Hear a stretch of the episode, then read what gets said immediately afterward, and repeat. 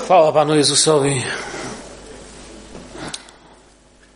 Już dzisiaj, tylko odkąd zaczęło się nasze spotkanie, już dwie rzeczy z niego wziąłem.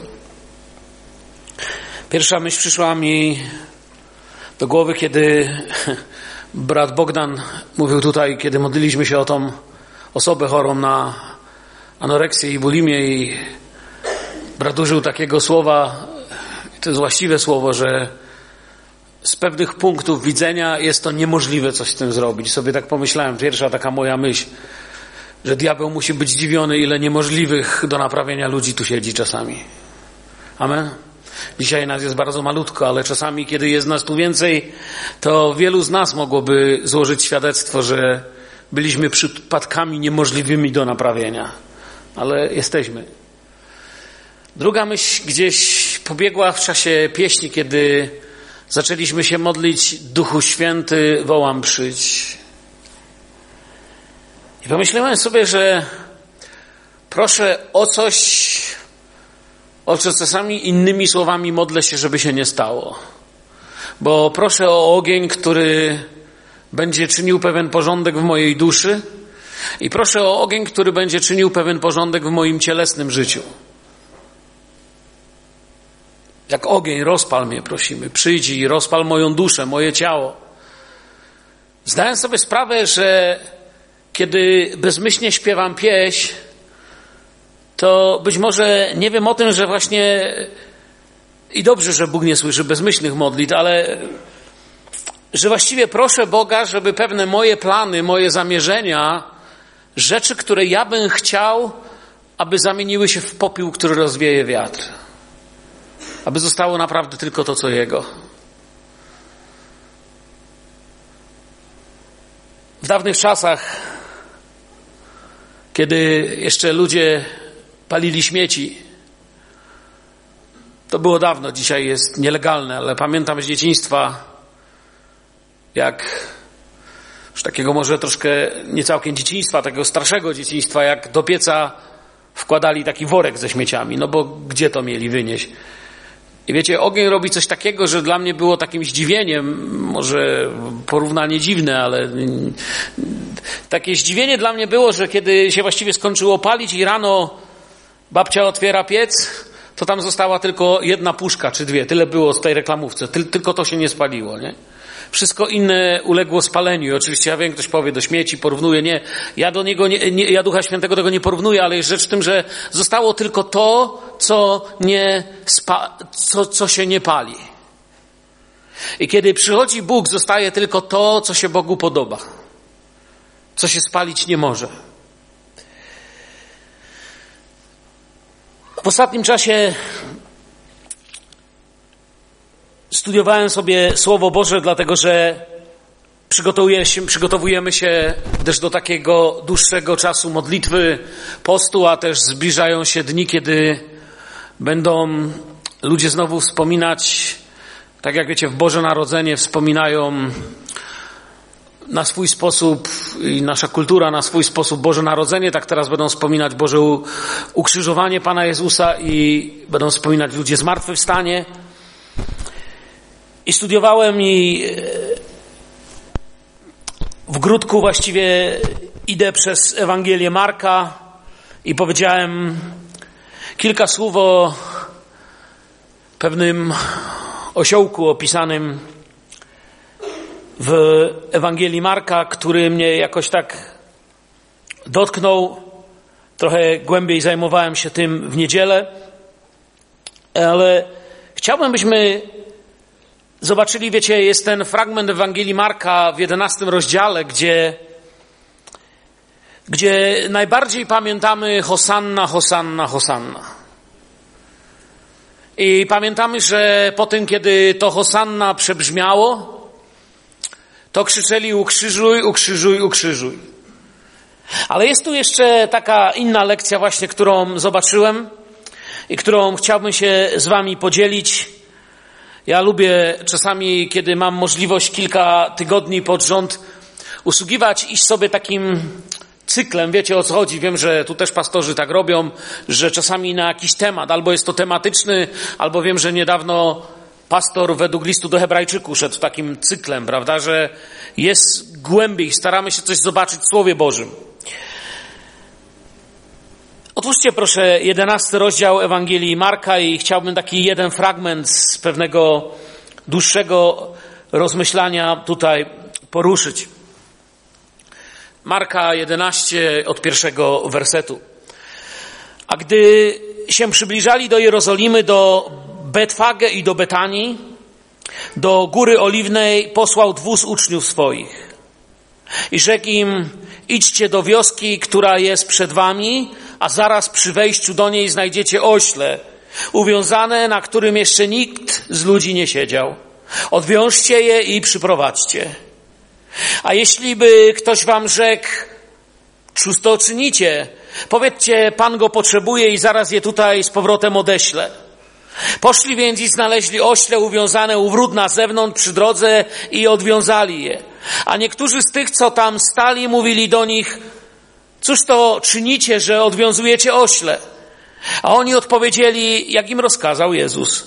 I tamci pozwolili im odejść. I przyprowadzili ośle do Jezusa i włożyli na nie szaty swoje, a on usiadł na nim. Wielu zaś słało na drodze szaty swoje, a inni gałęzie obcięte z drzew polnych. A ci, którzy szli przed nim i którzy szli za nim, wołali Hosanna. Błogosławiony, który przychodzi w imieniu Pańskim. Błogosławione królestwo Ojca naszego Dawida, które nadchodzi. Hosanna na wysokościach. I wszedł do Jerozolimy, do świątyni, obejrzał wszystko, a że już była późna godzina, wyszedł z dwunastoma do Betanii. Wiecie, ja nie jestem jakimś profesjonalnym, nie wiem, takim teologiem, teologiem, taki profesjonalista, co to na wszystkie strony widzi wszystko, ale są miejsca w Biblii, które czasami zastanawiam się, dlaczego są napisane tak, a nie inaczej. I zawsze, kiedy ten fragment czytałem, to oczywiście to samo miałem co wy. Hosanna wzbudzało moją uwagę i tam kierowały się moje myśli. Oczywiście ci z was, którzy więcej studiują Słowo Boże, od razu, kiedy to czytałem, poszli myślami gdzieś do Księgi Zachariasza i może potem tam przejdziemy.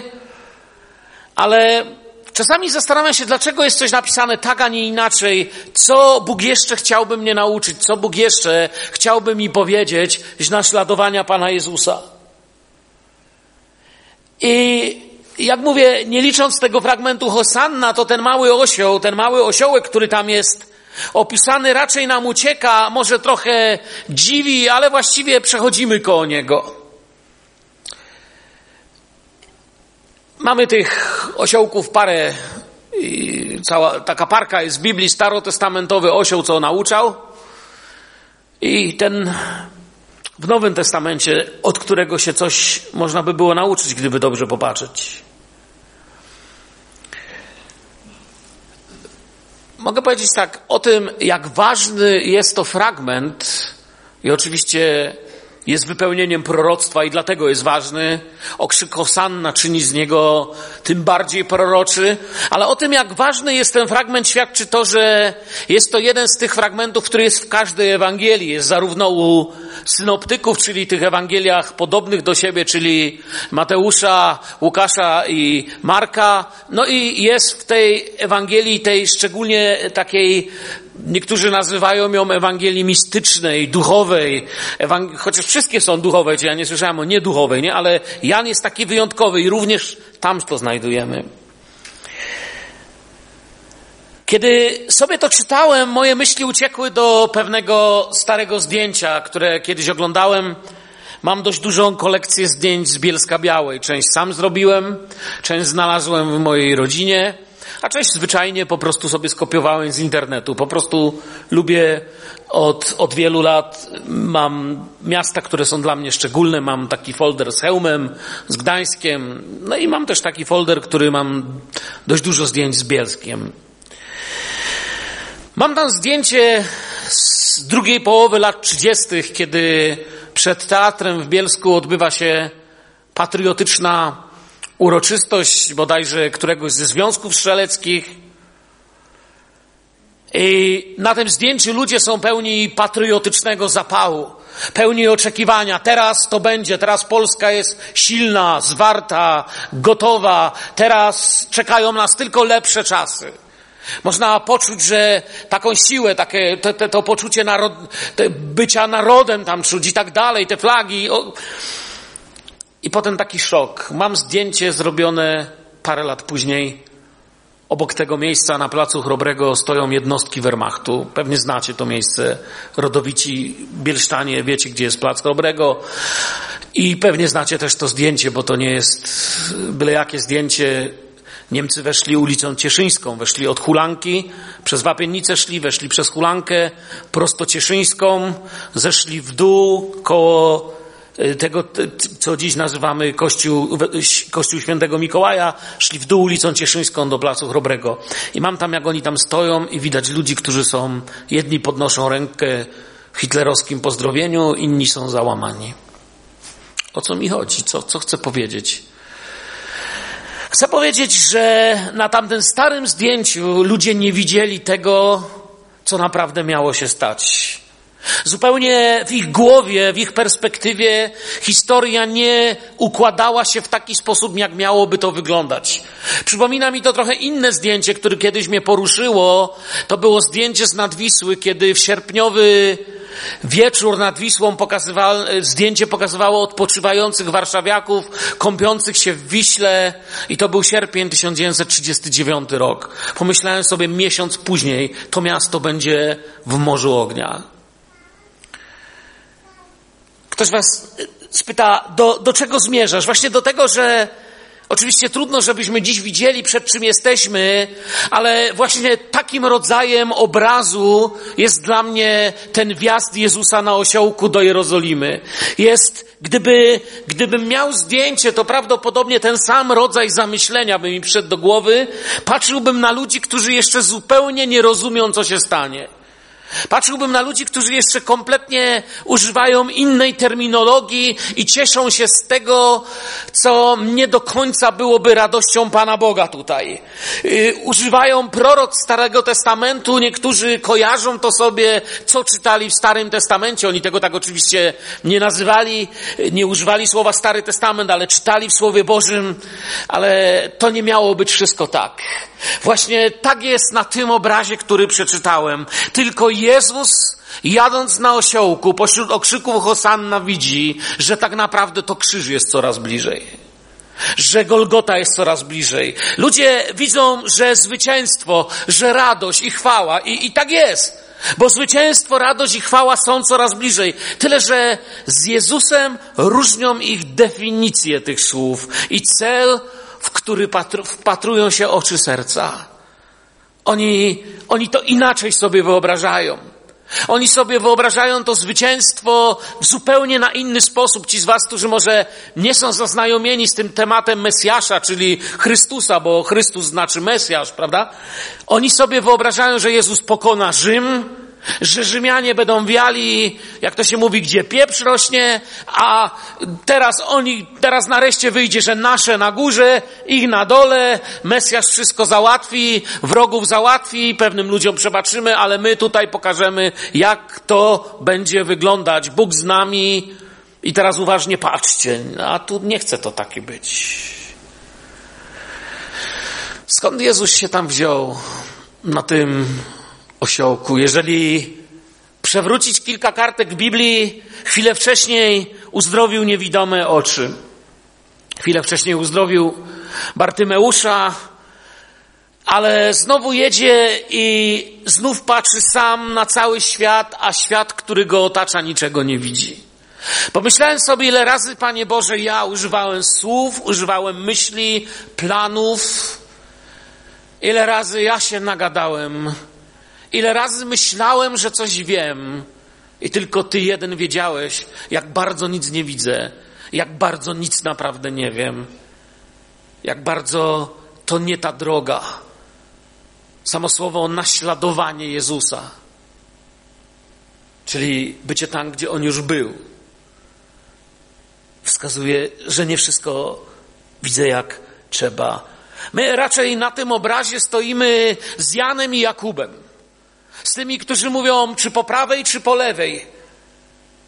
Czy jesteśmy tymi, co mają rację? Czy jesteśmy tymi, co będą wywyższeni i będą świadkami wielkiego zwycięstwa? Tak będziemy. W Bogu, w Jezusie jest nasze zwycięstwo, ale ono nie odbywa się na sposób, który nam się kojarzy z tym słowem.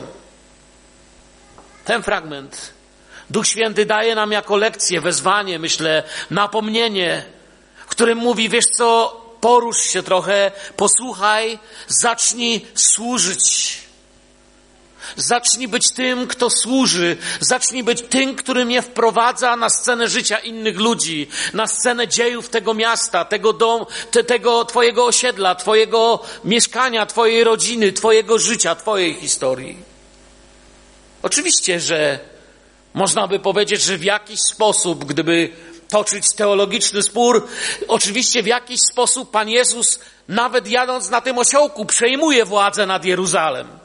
Pokonuje Rzym i wszystkie inne imperia, wcześniejsze i późniejsze. Zdobywa świat i ogłasza życie w wolności. Ale znowu nie tak, jak my to słyszymy. Nie w ten sposób, nie w tej linii czasowej i nie tymi metodami. Lecz nikt tego nie widzi. Bo patrzymy w innym kierunku i tymi samymi słowami nazywamy inne rzeczy. I dlatego pomyślałem sobie, potrzebuję, Panie Jezu, Twojej wolności żebym w Twojej wolności widział, ku czemu Ty mnie prowadzisz, żebym nigdy nie miał mojego wyobrażenia tego, co Ty obiecujesz, ale miał Twoje. Abym miał Twój obraz tego, czego naprawdę chcesz. I gdybym w tym miejscu przerwał i zaczął się nad tym zastanawiać, ktoś by powiedział, wiesz, to strasznie trudne to kazanie Twoje, strasznie trudne to rozważanie, bo właściwie doprowadziłeś do takiej ściany, no bo, no bo jak to teraz przebić, którędy tu przejść?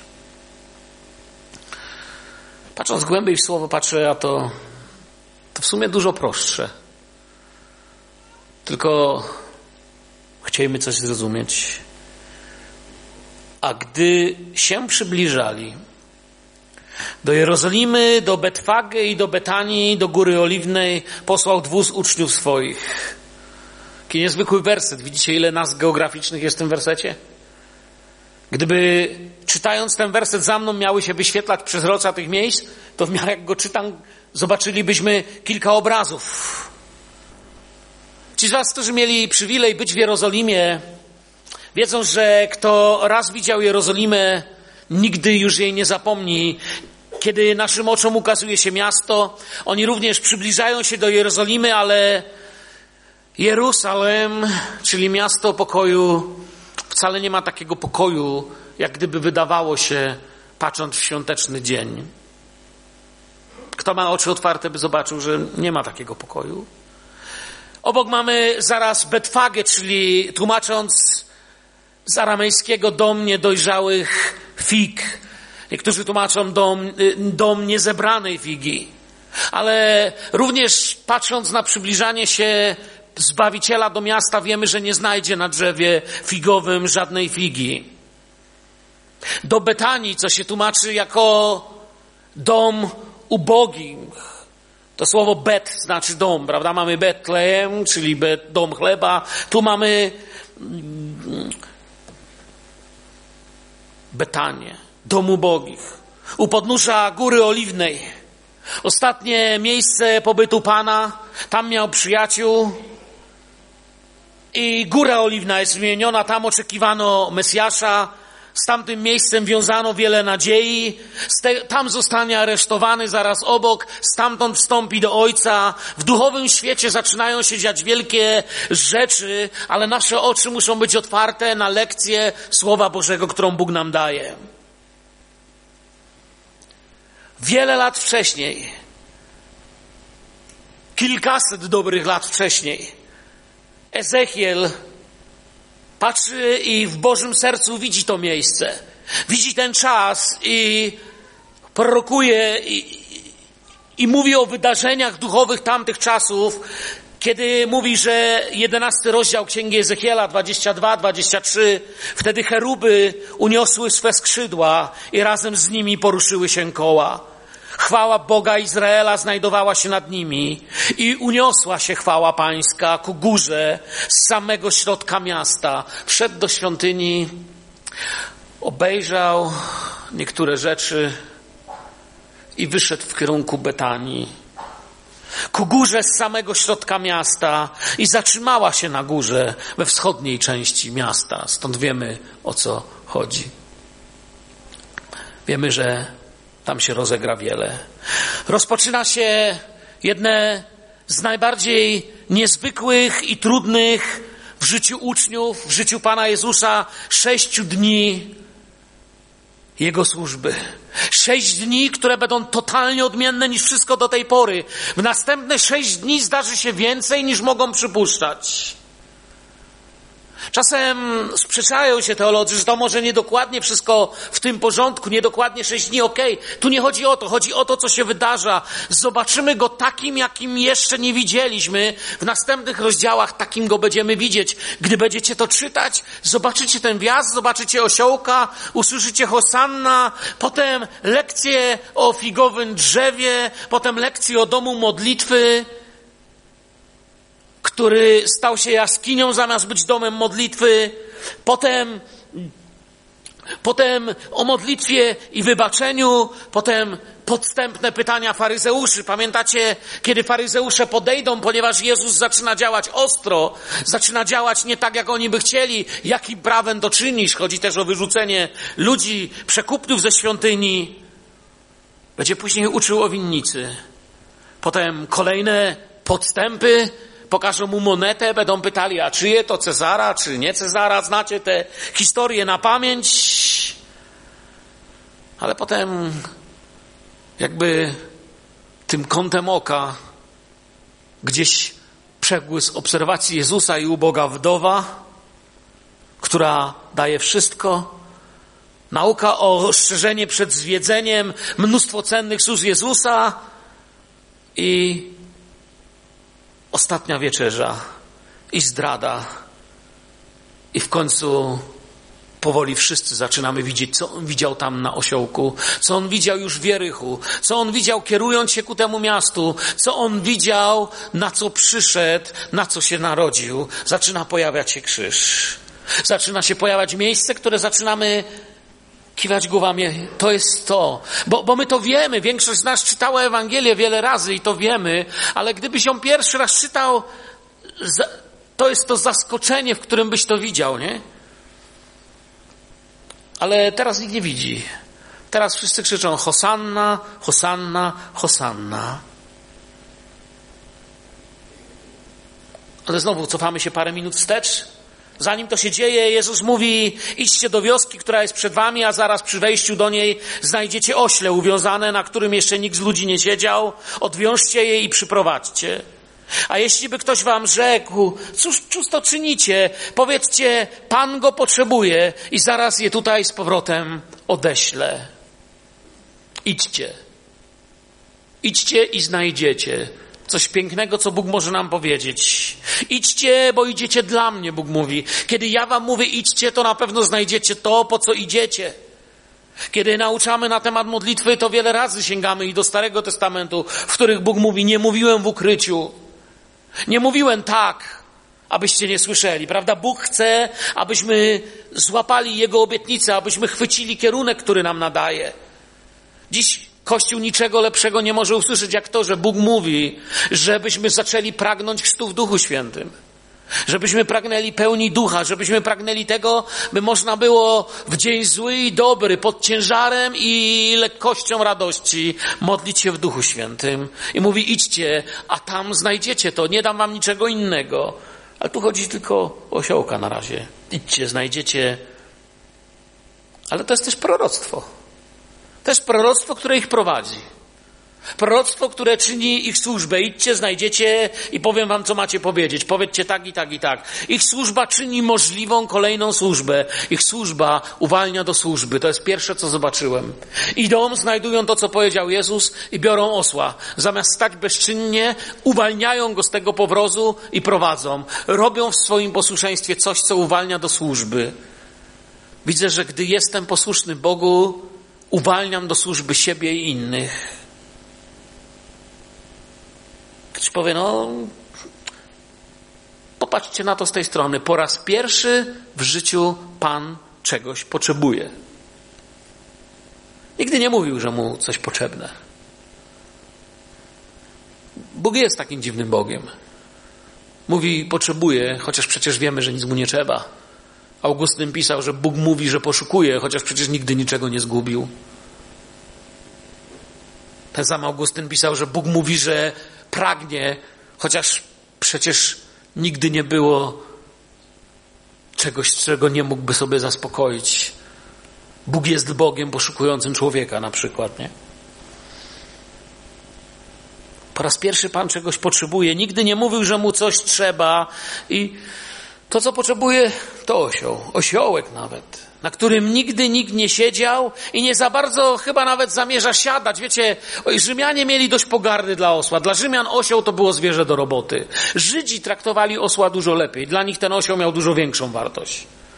Dlatego, że w Starym Testamencie mieli z nim w miarę duchowe powiązania, troszeczkę więcej e, rozumieli spożyteczności tego zwierzęcia, ale Rzymianie zupełnie gardzili tym zwierzęciem. Dla nich to było zwierzę, które raczej bardziej sługa prowadzi, nie było raczej zwierzęciem, którym by ktoś ważny się zajmował.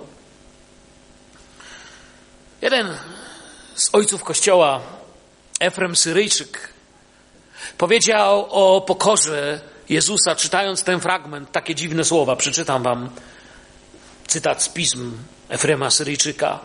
Pan zaczął w żłóbku a skończył na ośle. Zatrzymałem się w tym miejscu, kiedy czytałem dzieła tego żyjącego ponad 300 lat po Panu Jezusie człowieka i pomyślałem sobie, że właściwie to jeszcze dalej poszło. Pan zaczął nago w żłóbku, a skończył obdarty z wszystkiego na krzyżu Golgoty. A po drodze, po drodze był osioł i mycie nóg. Po drodze było wszystko, czego muszę się uczyć. Efrem Syryjczyk wiedział, co mówi. Natknął mnie trochę tą myślą, wiecie, to był taki człowiek, nie ma wiele czasu na historię, ale to był syn pogańskiego kapłana. W jego domu był fanatycznie służącego pogańskim, greckim bóstwom domu. I wiecie, został wyrzucony przez swojego ojca jako młody chłopak na ulicę i zaczął cierpieć bezdomność i głód tylko za jedną rzecz. Za sympatyzowanie z chrześcijaństwem. On nawet się nie nawrócił, kiedy go wyrzucono na ulicę. On nawet nie mówił, że Jezus jest Bogiem, czy, czy Zbawicielem nawet. On tylko sympatyzował i mówił w domu, że ci chrześcijanie wcale nie są tacy zły, źli, jak wszyscy mówią. Wyleciał za to i był bezdomnym. Został wyrzucony, wyklęty i wydziedziczony z rodziny. Tylko za sympatię. Gdyby wtedy wyrzucając go, jego tata wiedział, że będzie jednym z tych, którzy spiszą bardzo dużo mądrości Kościoła. Wracając do naszej ulicy i osiołka, który tam szedł. Rzymianie. Rzymianie dumnie poruszali się na koniach, i Rzymianom z koniem się kojarzył bohater. Tak jak mówiłem, osioł to może do roboty, ale nie do triumfu. Jak już też powiedziałem, dla Żydów osioł był troszkę ważniejszym pomocnikiem w pracy. Żydzi rozumieli, że gdyby król siedział na ośle, oznaczałoby to, że król oznacz, ogłasza całkowite zwycięstwo i pokój. Oznaczałoby to całkowite porzucenie oręża i broni przez króla. Jeżeli którykolwiek z żydowskich królów tego by miał dokonać, to byłby to król, który ogłosiłby tym, że nie ma już wroga, z którym można walczyć, nie ma już wojny, której trzeba się bać, nie ma niedostatku, który może zagrozić. Ogłaszam całkowity, panujący pokój. To by było prorocze. Więc Rzymianie raczej woleli konia na czasy, które wtedy były. My też raczej wolimy konia na czasy, które są. Gdybyś miał mieć znaczek w szatni, pamiętacie w przedszkolu mieliśmy obrazki koło haczyków, nie? Mieliście to? Numerków nie znaliśmy. To gdyby mi dali konia albo osła do wyboru, co byś wybrał?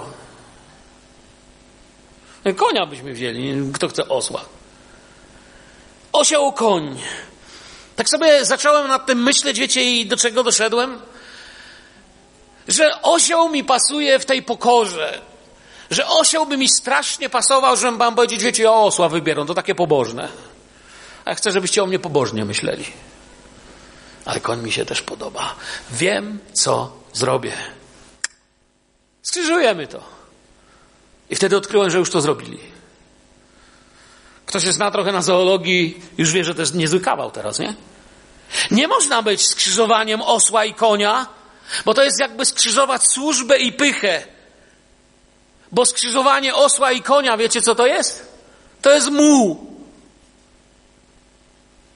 Skrzyżowanie osła i konia jest skrzyżowaniem służby i pychy. Taka służba niby wygląda jak osioł, niby wygląda jak koń, ale ani zwycięstwa, ani niczego z tego nie ma. Rodzi spory, nie służy pokojowi, ani nie ogłasza wojny ani nie ogłasza pokoju, ani nie ogłasza wojny. W biologii, jeszcze raz wam powtórzę, powołuje muła bezpłodnego, bo muły się nie mogą rozmnażać. Muł jest tylko raz i zdycha. Bezpłodnego robotnika, żyjącego życiem, które się kończy bez owoców.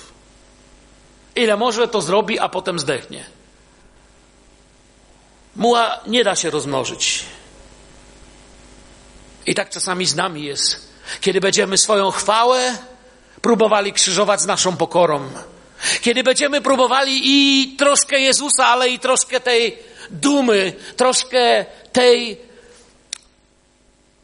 jak to nazwać, pychy tego świata, ale my tego pycha nie nazwiemy, bo to nam źle brzmi. Y, y, sukcesu, o to już nam lepiej zabrzmi. Chociaż to nie to samo. Nie chcę powiedzieć, że sukces to zawsze pycha. Nawet o tego blichtru tego świata, o to jest dobre słowo. Bo, bo sukces to jest, to jest za dobre słowo, żeby go tu sponiewierać. Nie można być skrzyżowaniem osła i konia.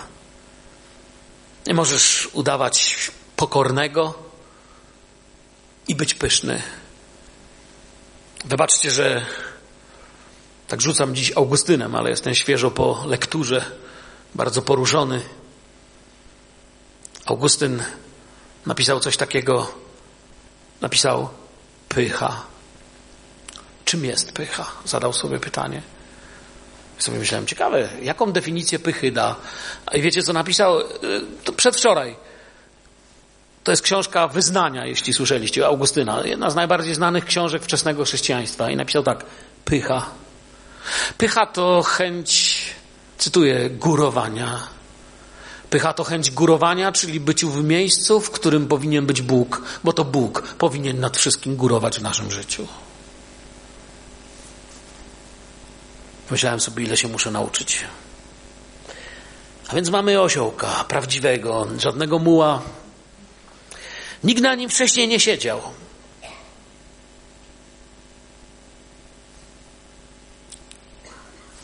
Nikt nigdy na nim nie jeździł.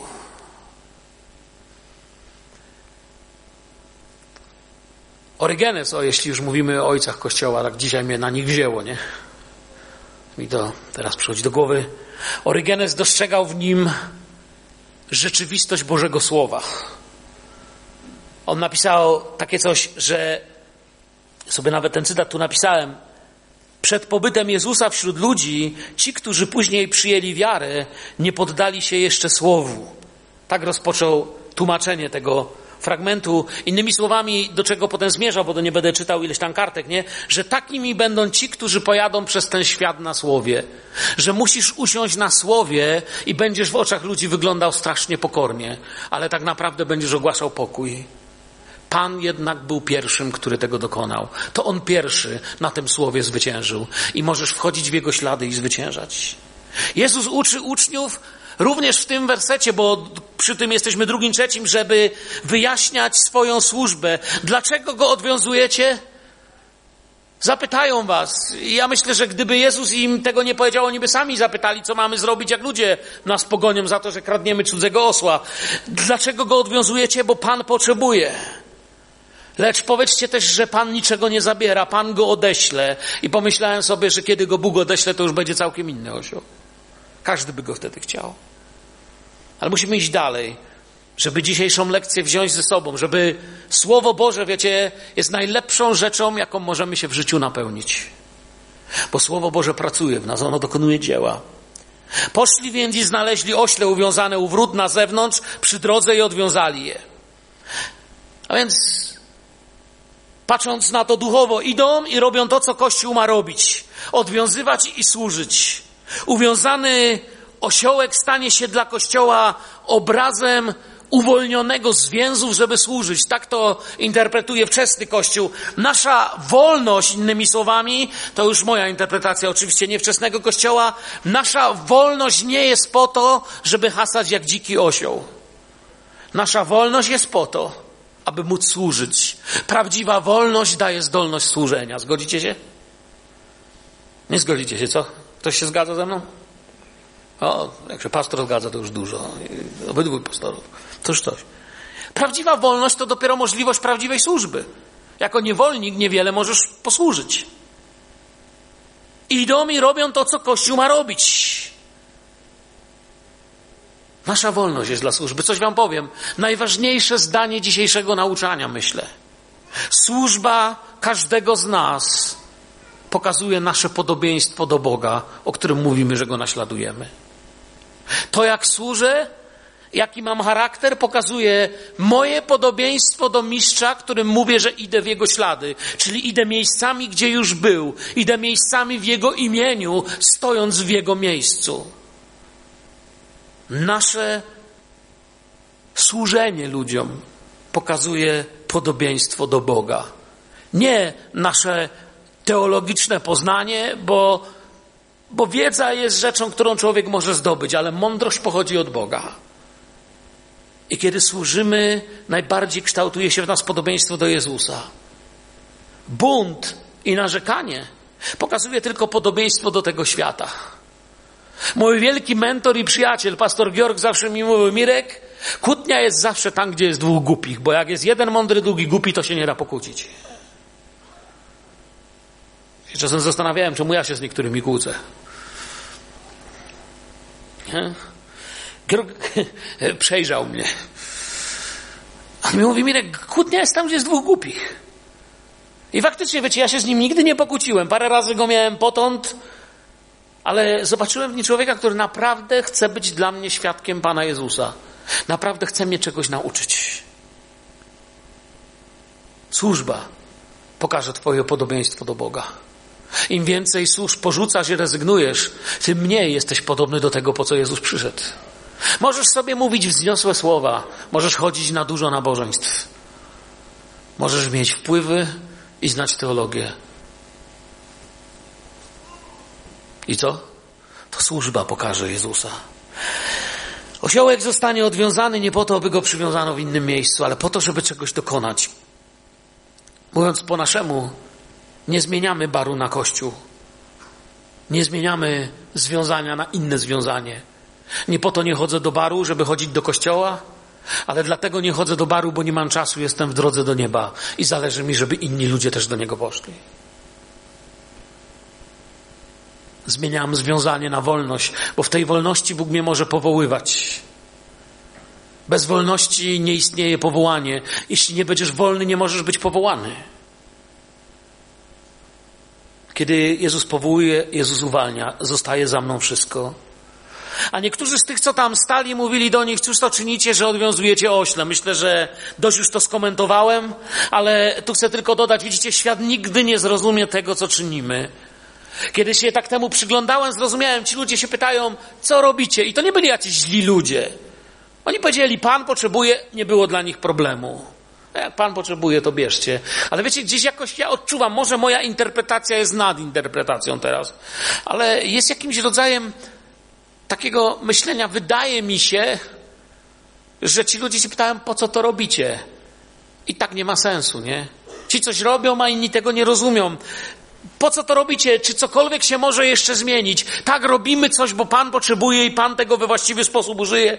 A oni odpowiedzieli, jak im rozkazał Jezus, czyli Jezus powiedział, aby tak to zrobili i tamci pozwolili mi odejść. I to, to, ten wniosek, nie, że my mamy mieć jedną odpowiedź. Pan powiedział, żebym to zrobił.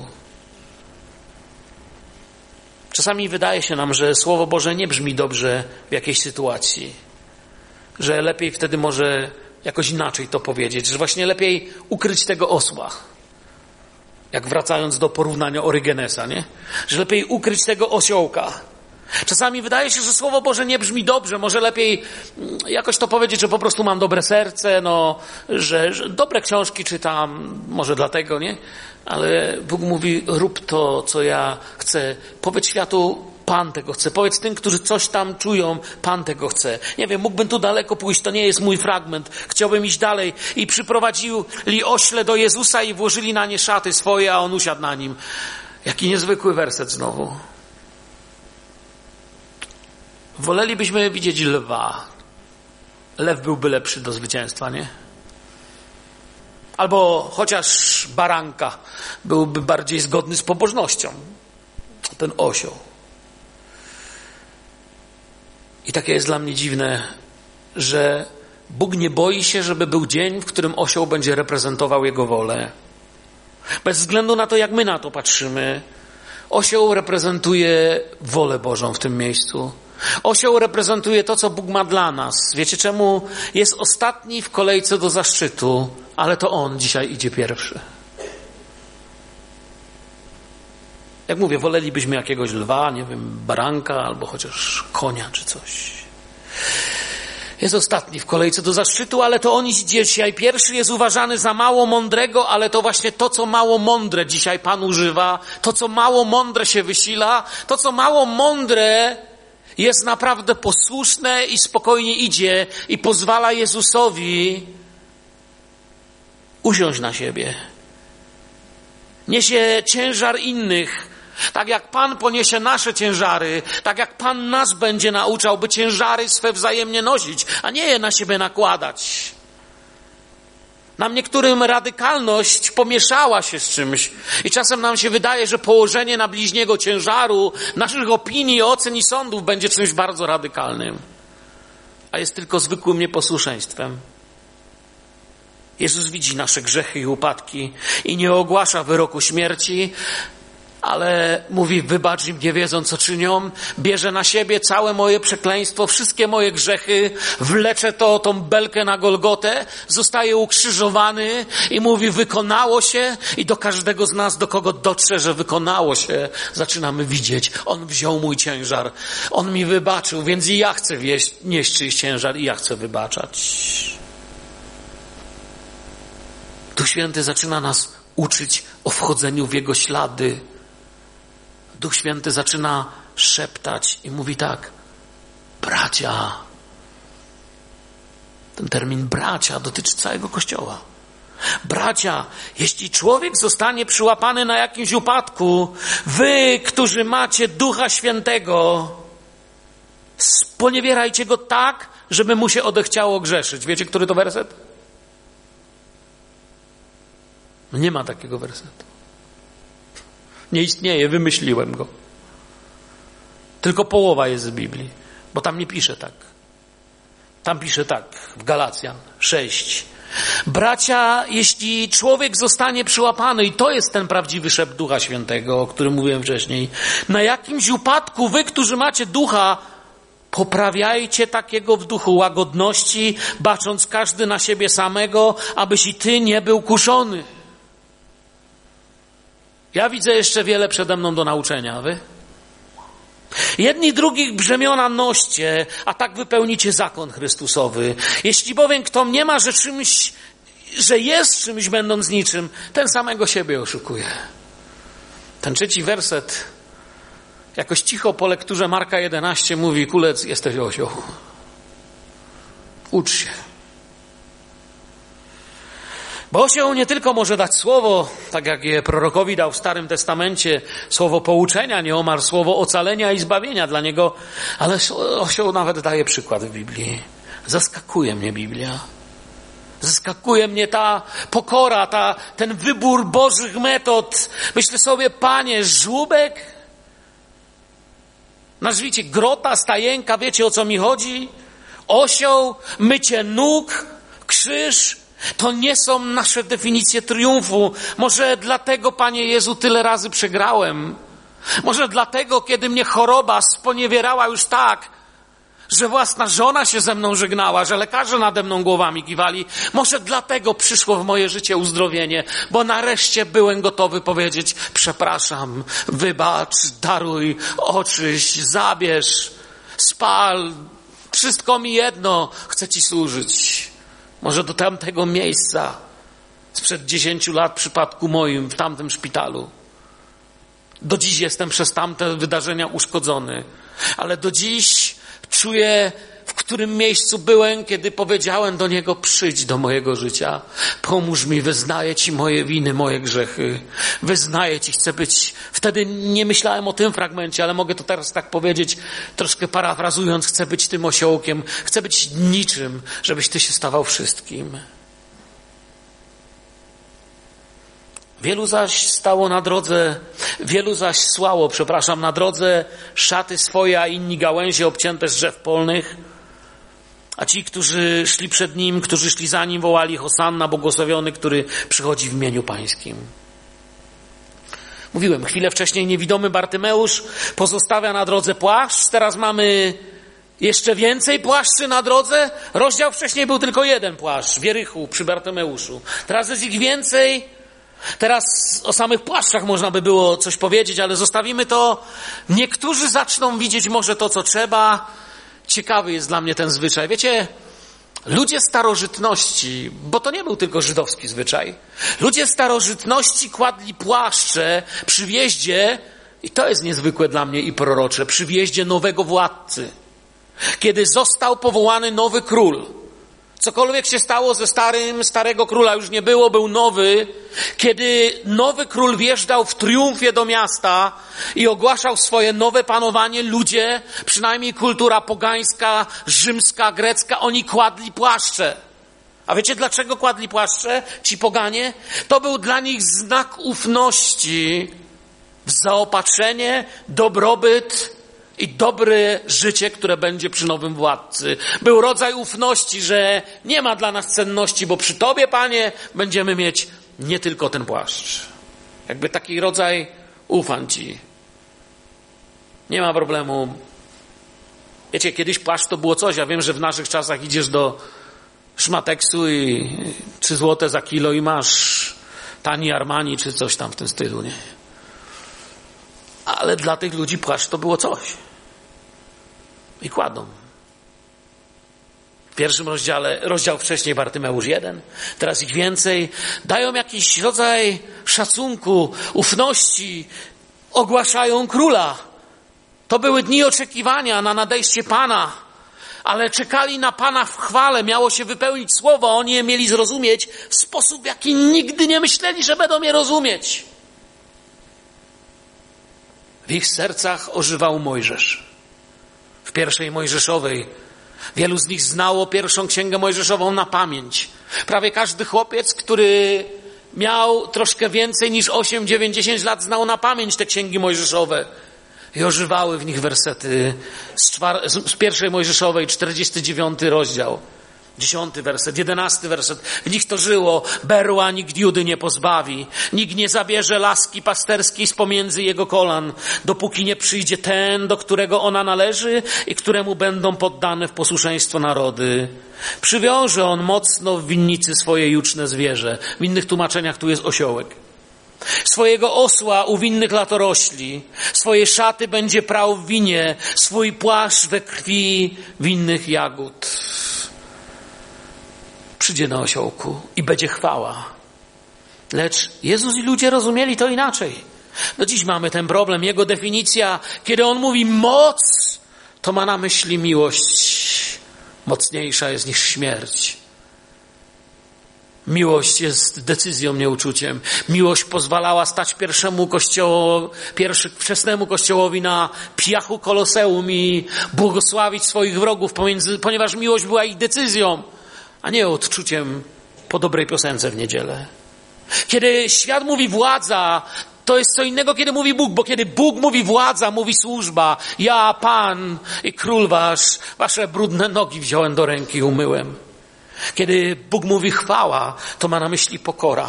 Kiedy mówi walka, to tak naprawdę słowo walka u Boga ma znak równości i znaczy krzyż.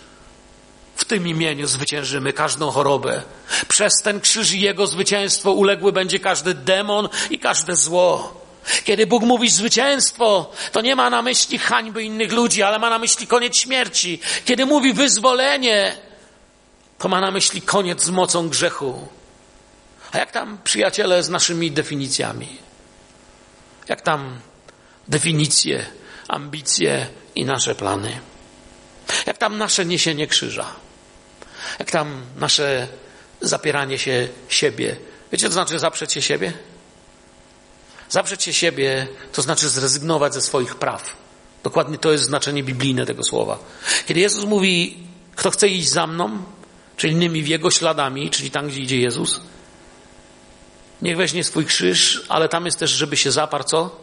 Samego siebie. Co to znaczy?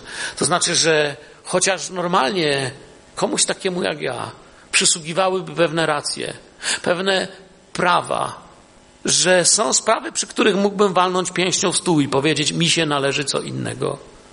Mogę zrobić inaczej.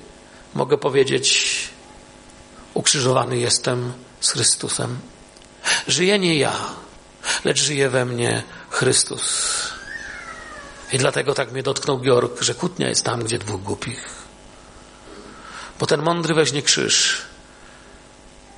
Świecie będzie śmiał, jesteś głupi, że bierzesz krzyż. Zabiją cię, oszukają cię.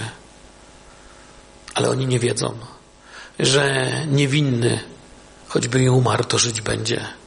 Że niewinny, choćby i umarł, do życia powołany będzie z powrotem. Strasznie dziwnie się do was dziś głosi. Wiecie dlaczego? Bo głoszę coś, czego sam się muszę uczyć. Nawet nie mogę stać przed wami dziś i powiedzieć, ja coś was uczę i wiecie, przerabiałem. To nie, mogę wam powiedzieć tak, ja dzisiaj czegoś nauczam, czego sam się ciągle uczę i w czym ciągle tak często zawalam. Co z naszymi definicjami? Zachariasz pisze tak. Wesel się bardzo, córko syjońska. Wykrzykuj, córko Jeruzalemska, oto Twój król przychodzi do Ciebie. Sprawiedliwy on i zwycięski, łagodny i jedzie na ośle, na oślęciu, źrebięciu oślicy, czyli innymi słowami na ośle, na którym nikt wcześniej nie jeździł. Tak? Zachariasz 9,9 i dziesięć dalej. I zniszczy wozy wojenne z Efraima i rumaki z Jeruzalemu, a łuki wojenne będą połamane i ogłosi pokój narodom, a jego władza będzie od morza do morza i od Eufratu aż po krańce ziemi. Nadto za cenę krwi Twojego przymierza wypuszczę na wolność Twoich więźniów z cysterny bez wody. Widzicie Jezusa? To jest nasz Pan. Inne definicje ale przepiękne zwycięstwo. Błogosławione jest królestwo Ojca naszego Dawida, które nadchodzi. Hosanna na wysokościach. A on idzie jakiś biedny i ubogi taki. Hosanna to jest okrzyk, znaczy zbaw nas, ale to jest taki okrzyk bardziej, wiecie, kiedy już widzimy pomoc, która nadchodzi, kiedy pomoc już jest, kiedy widzę, że była beznadzieja, ale nadchodzi pomoc, nadchodzi przemiana ale jego postępowanie i nauka nie będą zgodne z oczekiwaniami. Już wkrótce tłum będzie skandował ukrzyżuj. Ja myślę, że w tym miejscu skończę. Mogę tylko zaznaczyć jeszcze i wszedł do Jerozolimy, do świątyni, obejrzał wszystko, a że była już późna godzina, wyszedł z dwunastoma do Betanii. Pamiętacie znaczenie słowa Betania? Dom ubogich. Spojrzał na to, co miało być tym, czym w tamtym czasie nie było. Wypędził przekupniów, ale to nadal nie było to. Kiedyś była tu chwała i bojaźń, a co dziś? Kiedyś zastanawiano się tam, jak Boga czcić. Tamtego wieczoru zastanawiano się tam, jak Boga zabić, jak zdradzić, jak przybić do krzyża. Już wkrótce przyjdzie kolejna późna godzina i znowu wyjdzie do Getsemani, Dziś godzina też jest późna. Warto, żebyśmy sprawdzili nasze definicje.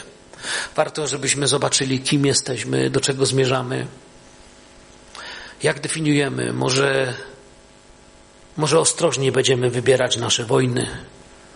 Może ostrożniej będziemy myśleli, pod którym wzgórzem chcemy polec i o, o polec i o co naprawdę chcemy walczyć. Może nasze definicje pozwolą nam powiedzieć, chcę iść za Tobą. Chcę się nie odzywać na pewne słowa, chcę się nie odzywać na pewne działania. Chcę umieć spuścić głowę i powiedzieć: idę dalej. Nie muszę, nie trzeba. Chcę Twoją ciszę posiąść. Ja się tego chcę uczyć.